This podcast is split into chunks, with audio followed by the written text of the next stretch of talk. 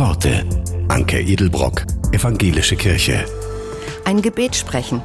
Die Sozialpädagogin Susanne Niemeyer knüpft dabei nahtlos an ihrem alltäglichen Leben an, das sie dann ganz ehrlich vor Gott bringt. Sie erzählt, mein Beten beginnt in der Stille. Ich steige aus und lege den Alltag ein paar Atemzüge beiseite.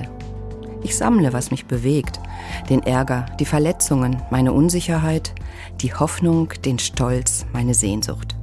Nichts ist zu groß, zu unverschämt oder zu alltäglich. Ich buchstabiere mein Leben. Die Worte sind nicht gefeilt. Ich will nichts schön färben, nichts glätten. Ich halte all dies vor Gott, vertraue darauf, dass er versteht. Ich warte auf ihn. Gott wartet auf mich. Manchmal treffen wir einander.